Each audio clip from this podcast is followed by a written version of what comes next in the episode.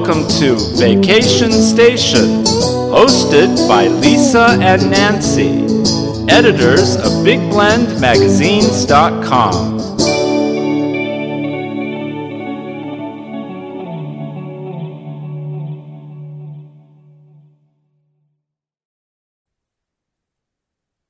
Hey everybody, welcome to Big Blend Radio's Vacation Station Travel Show, where every fourth Tuesday we get to chat with travel writer Debbie Stone. She literally travels the world. She crosses the country. She's been all over. She's been everywhere, man, I'm telling you. But we do like to call her the Fire Monkey. She got that nickname from her trip to Bhutan many years ago. And it's kind of stuck every time when she came on the show that day, and it's never left us. But today she's going to be talking about ice instead of fire. So I'm going to be very interested to see how the Fire Monkey did in the land of ice. She went to Greenland with Albatros Expeditions. Now, Albatros is one of my favorite Fleetwood Mac songs, Peter Green, the guitarist. And so I'm just loving this whole thing about birds and ice and whales and really getting into the culture of this area that is starting to open up a little bit, but is still very remote. And definitely, if you're going, this is an epic bucket list adventure, and it was for Debbie. Her story is up on blendradioandtv.com. You can see it there, but I also have a link in the show notes for you, so you can go right there. So welcome back, Fire Monkey. How are you? I am doing fine. I'm back from the, as you said, the land of the ice.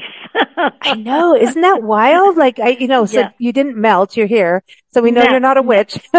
Just kidding. I know you're not. Good thing, good thing. Although my kids might sometimes think I am, but we aren't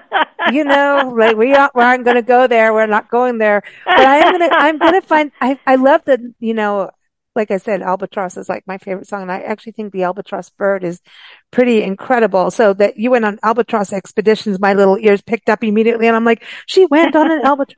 So, I mean, this seems like an amazing venture in that you went with the right company that seems to be very focused on the activities and education. From your article, I got that they're very centered on leaving a light footprint. That when we look at cruises, because sometimes cruise ships can be basically a floating city, and we need to look at when we're going to places like Greenland, what are we doing there when you're looking at climate change happening when you're going there, right? So being on the right kind of vessel makes sense. And it seems like this was kind of a smaller ship, even though it had two restaurants. Exactly. I think the ship can hold probably, I think it's maybe upwards of 180, I want to say. But when we were there, we only had, I think, about 164 on the ship. But it's a nice size expedition ship. Has all the bells and whistles. I mean, there was even a little bit of a gym. There's a little spa. There's, as I said, two restaurants. It's a great, wonderful, beautiful observation area upstairs on the top deck, and then there's, a wonderful, like, kind of lecture meeting area. And you're right, they are focused on education. They're focused on nature. They're focused on being good ambassadors, and they have a reputation for being their ships are built for fuel efficiency, so they like to, reduce their carbon footprint. That's their goal, and minimize their impact environmentally on wherever they go. And they do specialize in the polar expedition cruise arena. They are pioneering polar expedition cruise operators. And so I thought, all those things are very important, and they put top priority on safety, which is another thing that, of course, is very important for passengers and future would-be passengers to know, So I thought that they had, a great staff and crew and, expedition staff that was very knowledgeable, very helpful, wore different hats in terms of giving talks, leading walks and history walks and leading hikes, which were wonderful. So, yeah, it was a wonderful combination. Then, of course, the food, which was excellent and plenty of. Well, we're not going to complain about that because it seems like you had a lot of that, but you actually got off, obviously. So this, you went on let's go to Greenland because I think a lot of us see, it's up there on the globe, right? And, I think all of us need to possess a globe, an actual globe and twirl it around. You know, there's something about getting that idea of it. And especially when you go to a place like Greenland, I mean, this is a remote area, and it is I didn't remember this from geography class until I read your article, like the largest island really that is not a continent in this country, in the world, in the world. It is. So, and people sometimes don't even think about that or even, you know, kind of remember the fact that, it is, and it's huge. And, you know, people sometimes forget about Greenland because there's been a lot of attention paid to Iceland in the past number of years, which became a very huge tourist destination. And, you know, people are very familiar with Iceland, you know, but a lot of people are not really familiar with Greenland. They just think of it as kind of being out there. And yes, it is out there, but it is this huge island, and much of it, 80% of it, is basically covered in ice. You know, and wow. But that's, you know, people go to see, you know, the Arctic. They go to want to be above the Arctic Circle, and much of Greenland is above the Arctic Circle. There is a portion of it that is not, that is below the Arctic Circle. But, you know, most people want to go and they want to see that. They're excited to see ice fjords. They're excited to see glaciers. They want to see the icebergs, and that's, you know, they want to. And they also want to see the cultural component of Greenland, which is to go into the settlements and the villages and the towns and, you know, to see how the people live and what do they eat and, you know, all that kind of thing. I heard you ate reindeer. I tasted a tiny bit of it. I'm not really a meat eater, but yeah. I really wanted to try some of the things because I felt like it was an interesting way to understand a culture, mm-hmm. because food is so tied into cultural mores. And yeah, I mean, they eat, many of the people up there, a good percentage, a lot of them are subsistence. That's their lifestyle in some of these very small villages. And so, yes, they eat what they can find and basically kill, whether it's reindeer, whether it's, you know, cod, whether it's muskox, and they use it for food. And so, you know, there's muskox soup, there's, you know, reindeer meat, they dry the cod, you know. So it was very interesting. And then you'll see them drying their fish and also parts of their animals that are drying for them to use. And so, yes, it is a different way of life, and to understand that this has been a traditional way of life since the time, you know. Well, and so the tribal communities is the Inuits, right, which is really, they're from Asia area. And so when you think about what they're eating, I mean, whale is also part of it, right? Yes, absolutely. And we've actually interviewed a lady who was way up there on an island that is actually one of the first islands to go bye-bye because of climate change, in Alaska. And so the Inuits are there, and she lived with them back in the 70s. Pretty much almost like in an igloo, what she lived in. Like, not an igloo, but like it was just, she was out in the boonies because of what her husband did. And you got to think, back in the 70s, we don't have what we have now, right? And I don't know if it makes a difference now that I think about it, when you're in that remote of an area. However, you know, when we lived in Africa, we had solar, we had satellite, we had things that, in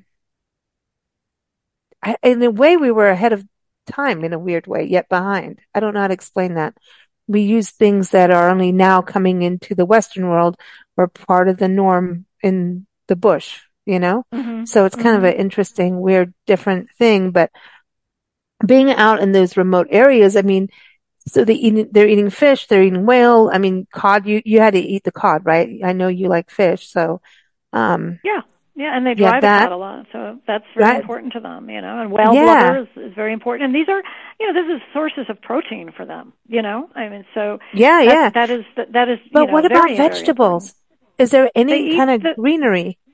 Yeah, they do. I mean, what they can grow, particularly in the summer, which, you know, is a short season, but you can grow vegetables, and you can, you know, definitely buy vegetables in the store. There are going to be, you know, everything is that isn't grown or can be gotten there is, of course, being, shipped in or flown in, which then, of course, it's expensive. Accelerates the price, Mm-hmm. So you could get, you definitely get sticker shock when you go through grocery stores, which we did, and also there are times when there aren't, fresh fruits or vegetables available due to the time of the year, or they're not able to get them in, or whatever it is, or due to I can imagine you're not going to let your lettuce go bad in the fridge door. You know what I mean? That like if you bought lettuce, then you're eating the lettuce. That's something special. You eat what you buy, mm-hmm. or for example, if you have things that you grow, then you're going to can them or what whatever is for the rest of the year if you can, if they're the kinds of produce that can be frozen or canned. But, but I mean, having that protein is probably, crucial. It's crucial mm-hmm. to them, so. Right. I mean, and it keeps you going in such cold, but like, so when you were there, there's daylight. So I know Alaska fluctuates, right? And so, all of these areas, when you're in the poles, you start it's like the 6 months on, 6 months off. So tell us a bit about that. So when you were there, was it summer and was it like, people could actually grow something in the backyard? Because I saw one of your photos had flowers. So I was like, ooh, proof, there's flowers and ice in the same place. Yep. Yep. They were, things were growing because it was summer. I mean, I was there in the second week in August, so to speak. So it was still summer, although, fall starts to come quickly towards the latter part of August. But, they celebrate the summer solstice in June and, that's a big thing to be happy about, and they're delighted when the sun starts coming out again because you're living in relative mm-hmm. darkness. And when I lived in Alaska, I lived in Fairbanks for a number of years. We experienced some of that too. Oh wow! It started getting kind of light at 10 o'clock in the morning, but the light was never like really bright light. And then around 3, it was like definitely you're getting into dusk and it's getting dark. And then in the summer, it's crazy because you're out at midnight and you have all this energy and you're, doing everything possible and the plants are growing huge, and so it's a very interesting, what it does to your biorhythms, Yeah, it is weird. I mean, right where we are right now, we're in the Asheville area and, we, right now we're just outside the city, but before we were right in the forest and we were there in winter and now and then summer, right? So it was this whole different thing going on. And it was like being in a rainforest, yet I knew that the rainforest had snow when we were there before. So it was this whole other, we didn't get the big snow when we were there. Trust me. We mm-hmm. did that in Wisconsin. We saved that for the Midwest. You guys do it well up there. Thank you very much. And Debbie knows from Chicago, like, hello, you win on the snow. But it is just this, it's a very interesting thing because I know that Alaska also has those like a rainforest and it's hard to believe when you think about all the snow and then this fog comes in here where we are and we keep watch every morning. I'm like up just to watch what is the Smoky Mountains. And I know you've hiked through, here on the Appalachian Trail and been to Asheville too, that it just blows my mind how it changes with the seasons and I don't know. It's really fascinating to me. I'm kind of like in this mode right now of that. And when I was reading about Greenland, I'm going, God, it's got to be really cool to witness that and then see the ice because the ice doesn't that also kind of create a fog as well, like a kind of a smoky atmosphere. Definitely. It definitely can. Yeah, the fog can hang in there. You know what I mean? Most definitely. Well. Yeah, because you're living in Santa Fe right now, so you know where I'm coming from. This whole weird, like this is all there's moisture just in the air in the morning. Now I was used to that when we lived in Kenya on the equator, like there'd always be moisture, right? Right. Well, unless you're in certain areas and there's a drought, but you know what I mean. There's that moisture that would come, and in the desert, like a lot of times, you could go for months without any kind of moisture. Yeah. Definitely, most definitely. It can be very dry, very, very dry, so. But I think, it's a world of ice, and I think people are fascinated with the different shapes and sizes and, the colors and it's fascinating. And when you see your first iceberg, when you head to the Arctic or the Antarctic, wherever it is, you know, you get excited and you're just like, wow. And then you see more, and then you see bigger ones, and then you see ginormous ones, and then you see, you know, different kinds, and you see the little tiny little bergy bits, and then you see these huge tabular ones that look like big sheet cakes, and, you know, then there's ones that, you know, have like almost arches, and you like look like you can tunnel through them. And so it's fascinating to me, all the different shapes and sizes that ice can create, you know. And the glaciers are phenomenal too. But the glaciers, you know, it's very, very, very apparent that there is things happening in terms of climate there, because you can see the recession of the glaciers.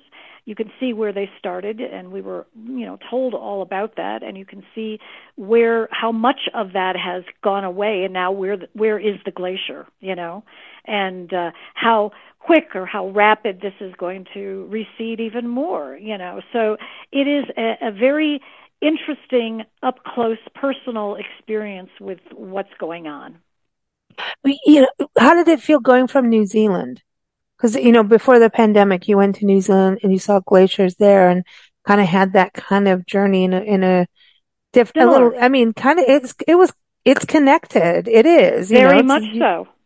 Very much so. We were, you know, very much, it was clear when we would take hikes to glaciers, and, you know, our guide would say, this is the point, and, you know, we'd stop and we'd see this was where the glacier had been, you know, this is where it had been. And then we would hike much, much further and go, oh, there's the glacier now. And so that was quite a distance that we hiked to get to to where the glacier is today, so to speak. So yes, a lot of similarities. And I think all over the world, in various places where there has been glaciers or are glaciers or glacier activity, that people can see the differences, you know. And it's not just scientists and researchers, you know, but these are, we're there, we're curious, we want to see, we want to learn, we want to know, and by being there and being and having this very visceral experience, it comes home very, very profoundly.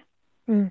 What's it like? So did you go out on one of the Zodiac boats? Did you get to go out? And that was the method that they had, because many times they couldn't dock at a town. And so they would be, you know, anchored out in the, you know, close by, but, you know, in the water. So you would have to have some form of transportation. So the Zodiac which is a very good form of transportation, which a lot of ships use. And the ships prepare you. They do a whole exercise and understanding how to get into a Zodiac. There's a proper way to do it, how to get out, how to behave in a Zodiac, what to do, what not to do. And it's, you know, it's quite, you know, it's quite hammered into you, which is important because it is all about safety. But yeah, those Zodiacs, they whip you to the dock, to the wherever, to the land, and you get off, and then you you know, have various options and activities that you can choose from, whether it's walking tours or a hike, and you know, the thing is everything is optional in terms of what you want to do when you get to land. So, you know, you can just, you know, start off and go on your own. You're given maps in terms of, you can take pictures, photos of the maps that they have hanging on the boards in the ship, and you learn all about you know, the town and what you can do. Usually the night before, the day before, they will tell you and give you kind of a briefing and let you know what's going on, let you know what level the hike is, so that people understand this is how long it is, what's the terrain, et cetera, et cetera. Or, you know, that there's a museum in this town or not, this, you know, whatever it might be. You know, if you are interested in this, this is when it's open. There's a church here. You can go into this church. Yeah, when that church is cool. Yeah, you know, there's several churches. Many of the settlements had little, or towns had churches, and they're, you know, the architecture is very beautiful. A lot of Danish, of course, similarities, and you know, beautiful buildings, and the houses all colorful and very vibrant, which stand out against the environment. And they were so picturesque, especially if you're coming along in a ship and you get to a town and there's a big iceberg in front, but there's all these colorful houses behind, and you're like, wow, this is so has such you know, special beauty. You know, South Africa had some of that in Cape Town area. I think you saw some of that on the coast. There's coastal communities, like even Oceanside, California has those little coastal houses, but the Pacific Northwest, I noticed that a lot, where people had these bright, colorful houses, especially if they were on the coastline and the northern part. Like if you were out in Ilwaco, I know you went there. Yeah, in those areas, like if you were out on, you know, where you're really getting a lot of fog, people just were like, nope, we're going to be bright and colorful. You can see my house. I'm not going to be sunken in. You know, here I am, you know. And I loved it because it just kind of brought cheer, because it can get, I think you could probably get a little despondent if you don't have a lot of sunshine. And, you know, I'm not good without some sunshine. I'm definitely a sunshine person, but I love the Pacific Northwest and the drama of it all. And, you know, but when people do that with their houses, I'm like, yeah, that makes me happy. Thank you. And you know, they used to do it by what was happening. So, for example, red was like schools and education, and so everything like buildings were red, or you know, or like blue was whatever, or yellow was whatever, and so like, you know, one was like a color for medical areas. So you would know just by color what the purpose of the use of that particular, what was going on in that building. So they did use color for certain reasons. And I know that was the same in several places in Scandinavia that we visited as well. And in Europe as well, but there was a certain reason for colors being painted, certain colors for, you know, different houses and things. So going to Greenland's kind of like did you kind of feel like a full circle moment of all your travels and all the continents and countries you've been to? I think it was kind of a culmination of kind of like polar expeditions, because we've been to Antarctica and we've been to Iceland before, and we lived in Alaska, and I've been up far north in Churchill, Manitoba for the polar bears. And so it was really, I had always wanted to go to Greenland. It just was one of those places I thought, you know, this will be, I wanted to go there. First of all, I wanted to go there soon before the ice melts. Mm-hmm. You know, was definitely one of my purposes, but also because I just thought, for some reason, I think it's because maybe I saw National Geographic years ago on Greenland, but I've always wanted to go there. And I think also after having lived in Alaska, there is a lot of similarity. You know, there's just definite. My husband and I, we were walking through little towns and settlements. We were like, oh my gosh, this is. Well, so it kind of reminds me also Alaska. When you went to, you went on that cruise at Norway and the Shetland Islands. Oh yeah, kind of reminds me of that a little bit. The Norwegian fjords, you know, these small towns and what they depend on economically, a lot of fishing. It's amazing. You know, that's big. It is. It's fascinating to me. I love visiting places where the way of life is so very different to the way of life that I live, you know, and culturally it's very, very different. But, you know, you find people all over the world, and you find warm and friendly and welcoming people, which we did. The Greenlandic people were very welcoming, and I can't express that enough. They were extremely friendly, and so that was wonderful. And they welcomed you, and they wanted you to understand their culture or to try their food. You know, you know, the tourism aspect of that. Are they ready? You mentioned that in your article, and again, everyone, the link is in the show notes. And also, I want to give a shout out to Albatros Expeditions. It's albatros-expeditions.com. But you talk about now, you know, more people.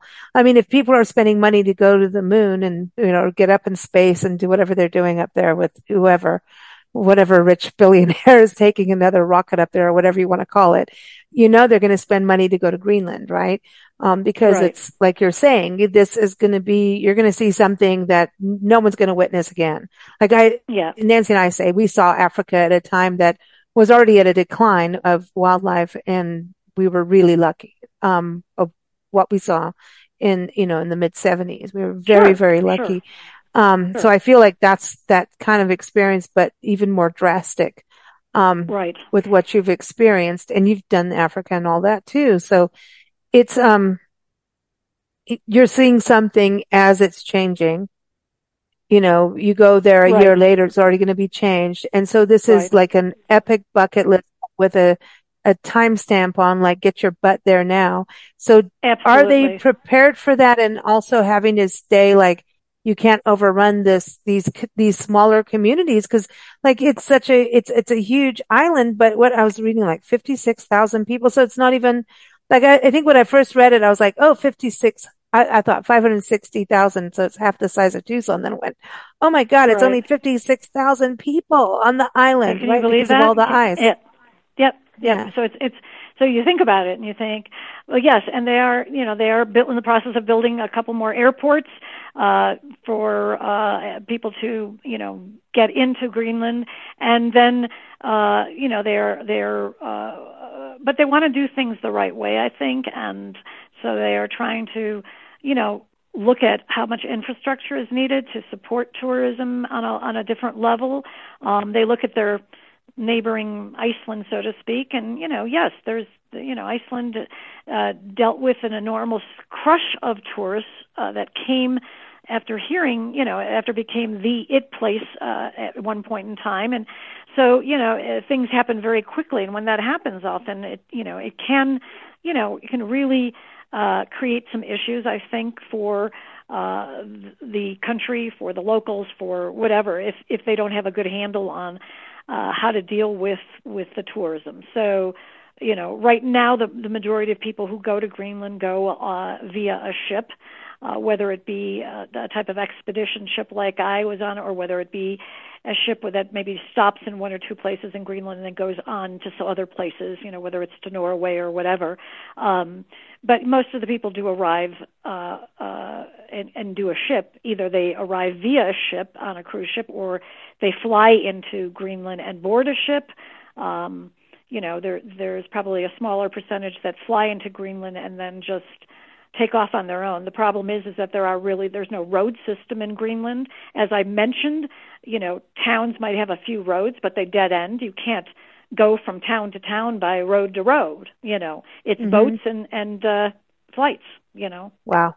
Amazing, isn't it? And then what about dog sledding? Come on. Now you met the Greenland dogs. Like, I mean, who let the dogs out? Like, you know, the Greenlanders did. Well, and the thing is that, you know, every town there are sled dogs, and, you know, sled dogs have been very important to Greenlanders, Greenlandic individuals and people for years. And there is one type of sled dog in Greenland. It's called the Greenland dog, or Canis, as they say, Canis lupus familiaris. And it is one of the purest and most isolated dog breeds in the world, because it does not allow to mix that particular dog with other dog breeds.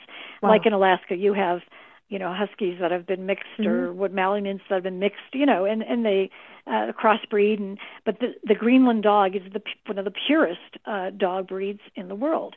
And, you know, you are not, when you go to Greenland, they will emphasize to you, and there are signs everywhere in all the dog areas that you will be walking by, but even on the ship, they really, they did a whole lecture on it, but they also told us, please do not go up to pet a dog, don't interact with a dog.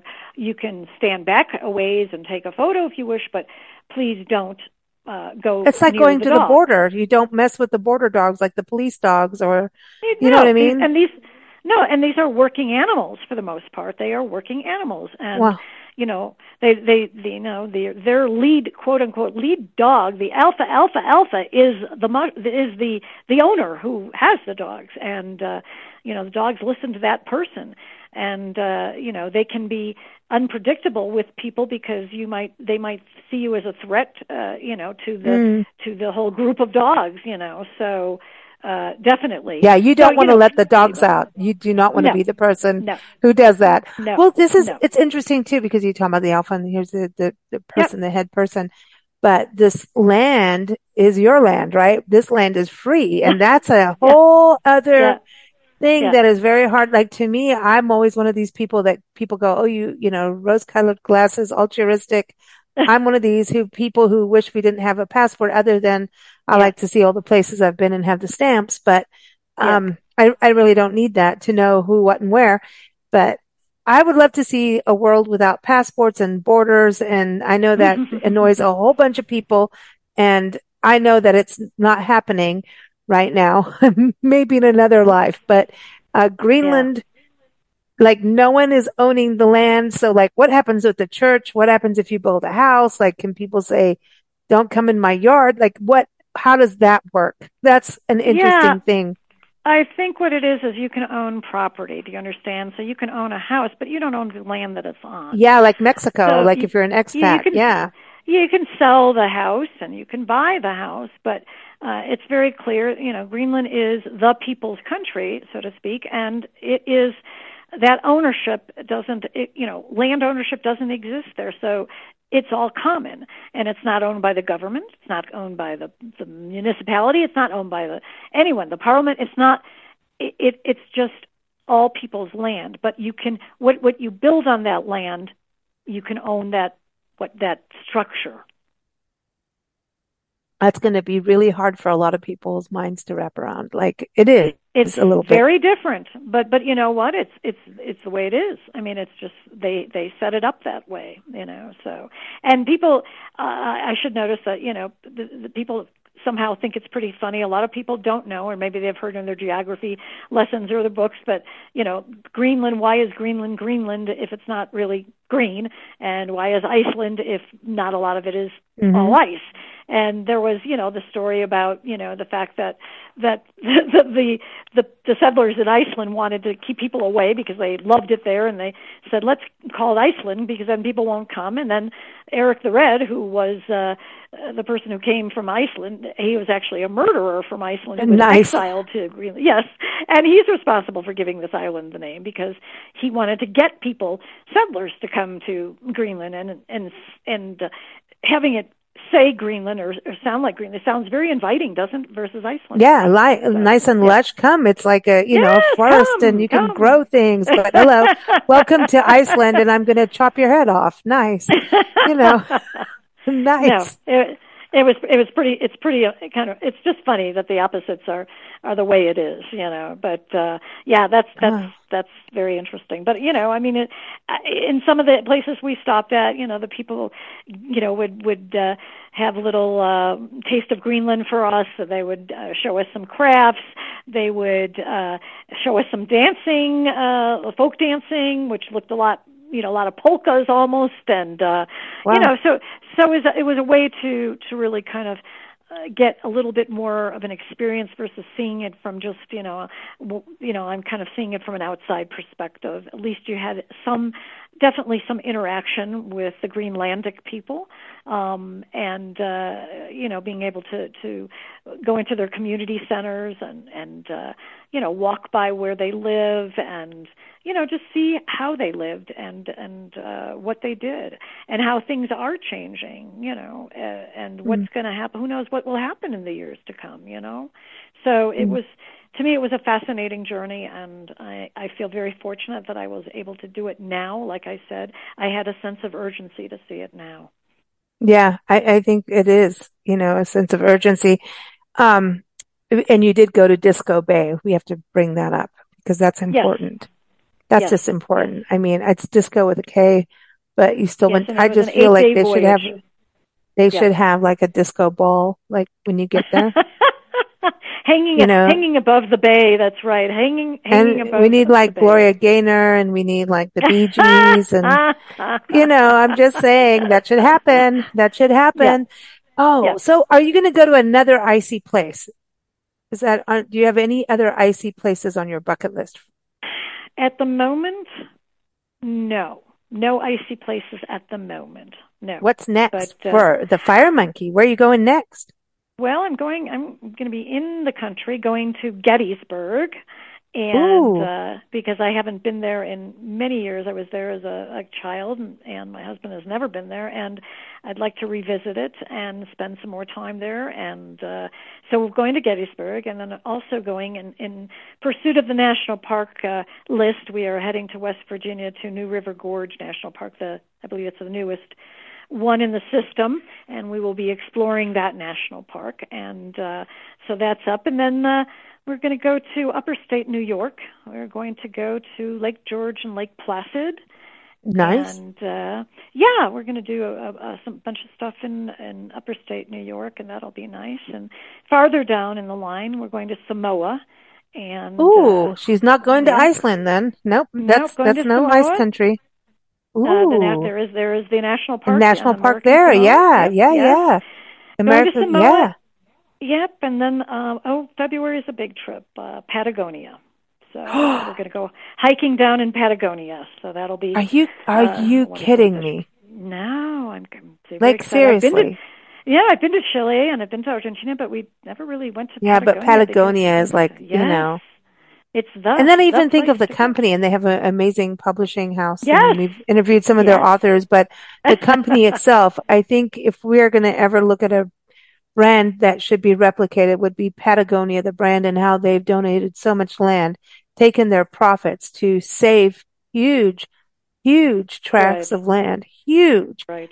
I know they, you know, that they are not the country Patagonia or the, you know, the place. They're a company, but every time I hear Patagonia, I just go, you know, I want to go because number one, there's bird life and you can, oh my gosh, I can't wait. I can't wait for you to go. But the hiking is supposedly incredible and the sights are incredible. And I'm extremely excited about that trip. So that's definitely on the agenda. So a couple big trips and New River Gorge is going to be amazing in the fall. We did that last year.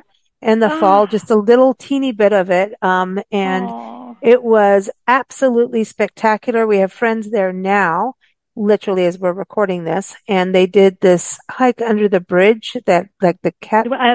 I'm doing that. It's called the bridge walk. I'm doing it. Yeah, they did it. Yeah. And she said like, But she said it was really, but you got to do it. She's like, you'll be really proud of yourself when you do it. Yep. I'm not good at heights and neither is she, but she's like, I did it, you know, and I'm excited. Yeah. Very excited. Yeah. About it, and it has to be done, you know? Well, what's interesting about that park is it's not just like the typical national park. It's kind of like hot springs in a way that it's part of a community and multiple communities and ghost towns. And, where we went was like Sandstone Falls, I think, where, we were beautiful and you're going to hit it right at just a beautiful time of year when I think around the same time we did last year. So you're going to have an amazing time in upstate New York. It's going to be gorgeous at that time. There's good wine upstate New York, you know. Yes. Yeah, man, Debbie, you're living the life, girl. We love it. And Fire Monkey's happy. Well, she's doing good. Trying to get to these places that I've wanted to go to. Why waste time? Let's do it. Mm-hmm. You know. So, I love it. Yeah. I love it. And I'm so glad you're going to New River Gorge because we're going to do as much as we can to cover that area because people really don't quite get how and why it became a national park unit and part of the National Park Service and. There's many reasons why. And when you have communities connected, it's also part of protection for all. It's the history and the communities being connected. And I know when you go, you're going to flip out a little bit. So in a good way. I'm very excited. Yep. Yeah. And there's people who don't think it should be a national park unit. And, I tend to disagree. Well, because they expect it, when there's a expectation of everything should be like Yosemite and be closed off and done this way. And that's not how things are. You know that, right? From the different parks you've been to. And there's reasons. And sometimes a national park unit will be there just because of one frog or something. Right. You know, and if you don't have the frog. There are many different reasons why national parks have been created, or given that status, So I'm always interested to hear that story, what is the reason behind this park versus this park, Yeah, there's always a reason. Like, they did that people got mad about the arches, in St. Louis. And I'm like, actually the arches, that's a gateway. That's like a whole reason. There's a cultural and historical reason of that. And then if you also look at like Indiana, you went there. The Indiana Dunes. I've heard the same thing. And I'm not reading your article. Everyone, Debbie's article on that is up on nationalparktraveling.com. Just type in Indiana sand dunes and you'll find it. And I'm looking, you were there in the fall and you had like blue water, you had sand dunes and you had fall colors all in one park. Gorgeous. Yeah. It was like, gorgeous. Come on, people. Get past it. That was in late September and it was gorgeous. Absolutely gorgeous. And here, the thing is, the more land we can protect, the better we are all. For humans and plants and animals, we're all going to be better off. So just saying, just did a plug there, but I have to get on, have to get on my soapbox once in a while there, Miss Fire Monkey. But again, everyone, Debbie's article is up on the blendradioandtv.com. The link is in the show notes, no matter where you're listening, YouTube, Spotify, Google, all those places. And of course, you can keep up with us at BigBlendRadio.com. Debbie Stone, who we call Fire Monkey, Debbie Stone. I lose her emails sometimes because I have her under Fire Monkey or Debbie on my computer. But no, anyway, Debbie Stone is her name. And she is on our show every fourth Tuesday. And we always have a blast hearing about her latest adventures. Thank you so much, Debbie. Thanks so much. Next time. Take care. Bye-bye.